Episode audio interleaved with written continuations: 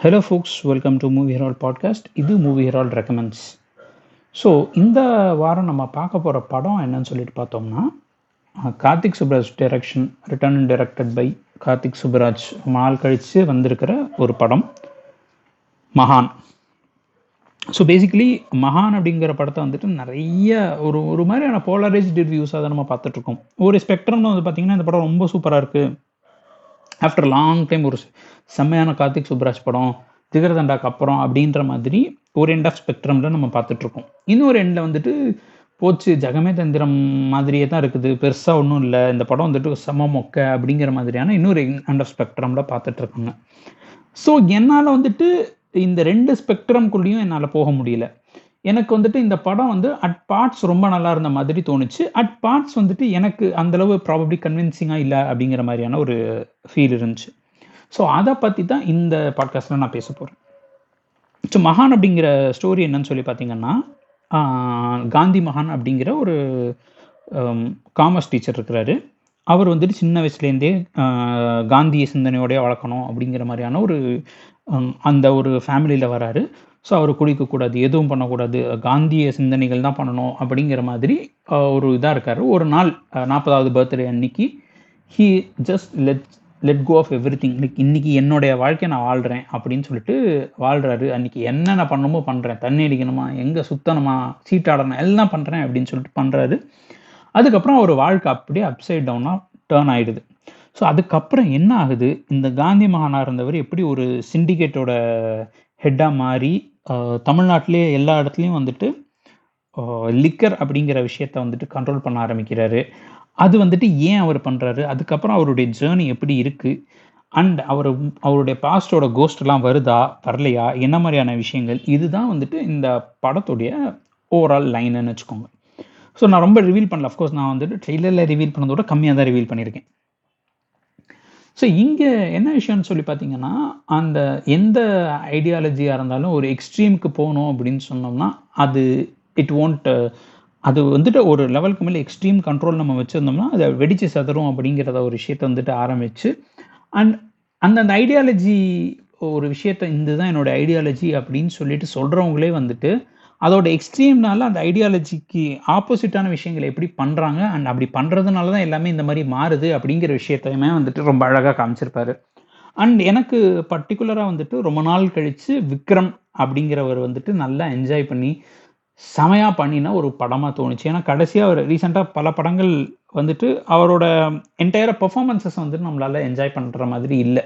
Of course அவர் என்றைக்குமே எல்லா ரோலுக்குமே வந்துட்டு உயிரை கொடுத்து நடிப்பார். ஆனால் அட்லீஸ்ட் அவர் உயிரை கொடுத்து நடிக்கிற அளவுக்கு அதில் ஒரு கண்டென்ட் இருக்கணும்ல. ஸோ அந்த இது வந்துட்டு ரீசெண்டாக வந்த பல படங்களில் இல்லாமல் இருந்துச்சு. இந்த படத்தில் வந்துட்டு அவருக்கு பர்ஃபார்மன்ஸ்க்கு ஸ்கோப்பாக இருக்கட்டும் அண்ட் அவர் அவர் எக்ஸ்பெரிமெண்ட் பண்ணுறதுக்கு ஸ்கோப்பாக இருக்கட்டும் நிறைய விஷயங்கள் அவர் கேரி ஃபார்வர்ட் பண்ணிட்டு வர விஷயமா நல்லா இருந்துச்சு. அண்ட் ஓவராலாக வந்துட்டு ஒரு கேரக்டர் ஆர்க்குன்னு ஒன்று இருக்குது அண்ட் நம்ம என்ஜாய் பண்ணி பார்த்த விக்ரம திரும்ப பார்க்கறதுக்கான ஒரு சான்ஸ் கிடைச்சிருக்கு. ஸோ அதுக்காகவே கார்த்திக் சுப்ராஜ்க்கு ரொம்ப தேங்க்ஸ்ன்னு சொல்லணும். அதுக்கு அடுத்து வந்து பார்த்தீங்கன்னா இந்த படத்தில் வந்துட்டு பர்ஃபாமன்சஸ் வைஸ் விக்ரம் அப்படின்னு சொன்னால் கூட அவரை தாண்டி வந்துட்டு அஃப்கோர்ஸ் விக்ரம் ஒரு படத்தில் நடிச்சிருக்காரு. அவரை தாண்டி வேற ஒருத்தர் வந்துட்டு பர்ஃபாமன்ஸ் வைஸ் அப்படியே அட்டென்ஷன் கொண்டு வர வைக்கணும் அப்படிங்கிறதே பெரிய விஷயம். அப்படி ரோலில் வந்துட்டு எனக்கு பாபி சிம்மா ரொம்பவே பிடிச்சிருந்துச்சு. அண்ட் அவருடைய கேரக்டர் ஆர்க்கும் நல்லா இருந்துச்சு. அது பாபி சிம்மா வந்து பார்த்தீங்கன்னா காஜி சிவராஜ் படத்தில் மட்டும் இப்படியாவது நல்லா நடிச்சிடுறாரு. மற்ற படத்தில் என்னன்றது மெமரபிள் ரோல் இருக்கான்னு கூட நமக்கு யோசிக்க தோணுது. ஆனால் பாபி சிம்மா வந்துட்டு கார்த்திக் சுப்ராஜ் படம்னா மட்டும் ஏதோ ஸ்பெஷல் ஆயிருது போல இருக்கு. செம்மையாக ஸ்கோப்பு செம்மையாக பெர்ஃபார்ம் பண்ணிடுறாரு அண்ட் நமக்கு அந்த பர்ஃபார்மன்ஸ் நின்றும் இன்றைக்குமே வந்து ஜிகர் தண்டான்னு சொல்லும்போது நமக்கு சித்தார்த்தோட பாபி சிம்மா தான் கண்ணில் நிற்கிறாரு ஸோ அந்த மாதிரி ஒரு ஒரு ஏன்னா பாபி சிம்மா தான் அந்த படத்துக்கு ஆக்சுவலாக ஹீரோன்னு சொல்லணும். ஸோ அந்த மாதிரி ஒரு ஒரு நல்ல ஒரு பர்ஃபார்மன்ஸ் வந்துட்டு பாபி சிம்மா கொடுத்துருக்காரு. அண்ட் இன்னொன்று சனந்தும் வந்துட்டு பார்த்தீங்கன்னா அது அது செமையான ஒரு இது கொடுத்துருப்பாரு பர்ஃபார்மன்ஸஸ் ஸோ இதை தாண்டி வந்துட்டு பார்த்தோம்னா இந்த படத்தில் பர்ஃபாமன்ஸ் வைஸ் அப்படின்னு சொல்லி பார்த்தோம்னா துருவிக்ரம் இருக்கிறாரு. ஸோ துருவிக்ரமோட ரோல் பார்த்தீங்கன்னா அவர் நல்லா நடிக்கிறாரு அவர் நல்லா லைக் அவருக்கான பொட்டன்ஷியல் நல்லா இருக்கு அப்படிங்கிறத காமிக்கக்கூடிய படம் இது. ஆனால் அவர் ஒரு சில சீன்லாம் நடிக்கும்போது ஆதித்ய வர்மா செட்லேருந்து அப்படியே வந்து நடிச்சிட்டாரோன்ற மாதிரியே நமக்கு ஃபீல் ஆகுது. ஸோ எனக்கு தெரிஞ்சு அவர் கொஞ்சம் டிஃப்ரெண்ட்டான கேரக்டர்ஸ் டிஃப்ரெண்ட்டாக எக்ஸ்ப்ளோர் பண்ணினா நல்லாயிருக்கும் அப்படிங்கிறது என்னுடைய எண்ணம். பட் ஆனால் ப்ராபப்ளி அவருக்கு இந்த படம் டெபியூட் இருந்தால் கூட கொஞ்சம் மாசாக இருந்திருக்கும். அண்ட் அஃப்கோர்ஸ் சிம்ரன் அதுக்கப்புறம் வழக்கமாக கார்த்திக் சுப்ராஜ் படம்னா அவங்க அப்பாவுக்கு ஒரு ரோல் கொடுத்துருவாரு. ஸோ அதெல்லாம் வந்துட்டு நல்லா தான் அவங்க அவங்கவுங்க அந்தந்த ரோலுக்கு வந்துட்டு நல்லா பண்ணியிருந்தாங்க. அண்ட் அதை தாண்டி வந்துட்டு அதுக்கப்புறம் அஃப்கோர்ஸ் ஆடுகளம் நிறையன் இருக்காரு. ஸோ இவங்கெல்லாம் வந்துட்டு அந்த ஒரு சின்ன சின்ன ரோலில் வந்துட்டு கரெக்டாக பண்ணிட்டு அவங்க வாட்டில் போயிடுறாங்க. இதை தாண்டி வந்துட்டு என்னன்னா அந்த ஐடியாலஜி இந்த படத்தில் சொன்னது அண்டு அந்த எக்ஸ்ட்ரீமாக போகும்போது நம்மள நாம் நம்மளோட ஐடியாலஜியை காப்பாத்துறேன்ற பேரில் அந்த ஐடியாலஜிக்கு எதிராகவே நம்ம பல விஷயங்கள் பண்ணுறோம் அப்படிங்கிற ஒரு விஷயத்தை கொண்டு வர்றது. அண்ட் எக்ஸ்ட்ரீமிசம் அப்படிங்கிறது வந்துட்டு எந்த இடத்துலையும் யாருக்கும் ஹெல்ப் பண்ணாதுங்கிறது. இதெல்லாம் தாண்டி வந்துட்டு யூஸ்வலாக நம்ம கார்த்திக் சுப்ராஜ் கடைசி அரை மணி நேரத்தில் அந்த படத்தோட ஜானரையும் எல்லாத்தையும் ஒரு ஒரு ட்விஸ்ட் வைப்பார்ல. ஸோ அந்த மாதிரி ஒரு ட்விஸ்ட்டுமே வந்துட்டு ரொம்ப நல்லா இருந்துச்சு மகானை பொறுத்த வரைக்கும். பட் ஆனால் வந்து பார்த்திங்கன்னா ஏதோ ஒரு இடத்துல எங்கேயோ மிஸ் ஆகிற மாதிரியே இருக்குது. அண்ட் எங்கேயோ ஒரு இடத்துல வந்துட்டு தேவையில்லாமல் கொஞ்சம் ட்ராக் ஆகுதோ அண்ட் இதை கொஞ்சம் இன்னும் கொஞ்சம் டைட்டராக பண்ணியிருக்கலாமோ ஏன்னா நம்மளோட அட்டென்ஷன் ஸ்பென் ஓகே இது இங்கே போயிடுறோம் இதுக்கப்புறம் இதுதான் நடக்க போகுது அப்படிங்கிற ஒரு விதமான ப்ரிடிக்ஷன் வந்துட்டு நமக்கு ரொம்ப ப்ரிடிக்டபிளாகவும் இருக்குது ஸோ அதை வந்துட்டு அந் யூஸ்வலாக வந்து பார்த்தீங்கன்னா நமக்கு ப்ரிடிக்டபிள்னு சொல்லக்கூடாது. எல்லாமே நாலு கதை தான் அப்படின்னு சொல்லலாம். அது உண்மைதான்.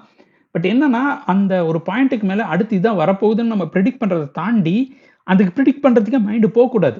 போகாமல் அது நம்ம அந்த ஒரு சீன் வந்துட்டு ரொம்ப இன்ட்ரெஸ்டிங்காக இருந்துச்சு அப்படின்னு சொன்னோம்னா நம்ம இதுதான் தெரியும். பட் இதை தாண்டி வந்துட்டு அந்த படத்தை ரெண்டாவது வாட்டி மூணாவது வாட்டி என்ஜாய் பண்ணுறது சேவர் பண்ணும்போது அது கொஞ்சம் நல்லா இருக்கும். ஸோ அது எந்த கொஞ்சம் மிஸ் ஆச்சோ அப்படின்னு சொல்லிட்டு எனக்கு ஃபீல் ஆச்சு. அது ஆனால் இது நிறைய எக்ஸ்ட்ரீமாக சொல்கிற மாதிரி இந்த படம் ரொம்ப முக்க அப்படிங்கிறத நான் கண்டிப்பாக ஒத்துக்க மாட்டேன். ஏன்னா ஒரு சில சீன்ஸ் ரொம்பவே நல்லா இருந்துச்சு. சனந்த் வந்துட்டு செம்மையாக ஸ்கோர் பண்ணியிருக்காரு அண்ட் விக்ரம் வந்துட்டு ஆஃப்டர் லாங் லாங் டைம் ஒரு நல்ல படத்தில் நிறைய ஒரு வேரியேஷன் ஆஃப் பர்ஃபார்மன்ஸ் காமிக்க முடியுது. ஏன்னா அவருடைய ரேஞ்ச் வந்துட்டு ரொம்ப ஜாஸ்தி. ஸோ அது எல்லாத்தையும் காமிக்கிறதுக்கான ஏன்னா நிறைய இடங்களில் வந்துட்டு அவர் சூஸ் பண்ணுற ஸ்கிரிப்ட்ஸே வந்துட்டு என்னோட ரேஞ்சஸ்லாம் காமிக்க முடியுமான்னு சொல்லிட்டு ட்ரை பண்ணுவார்.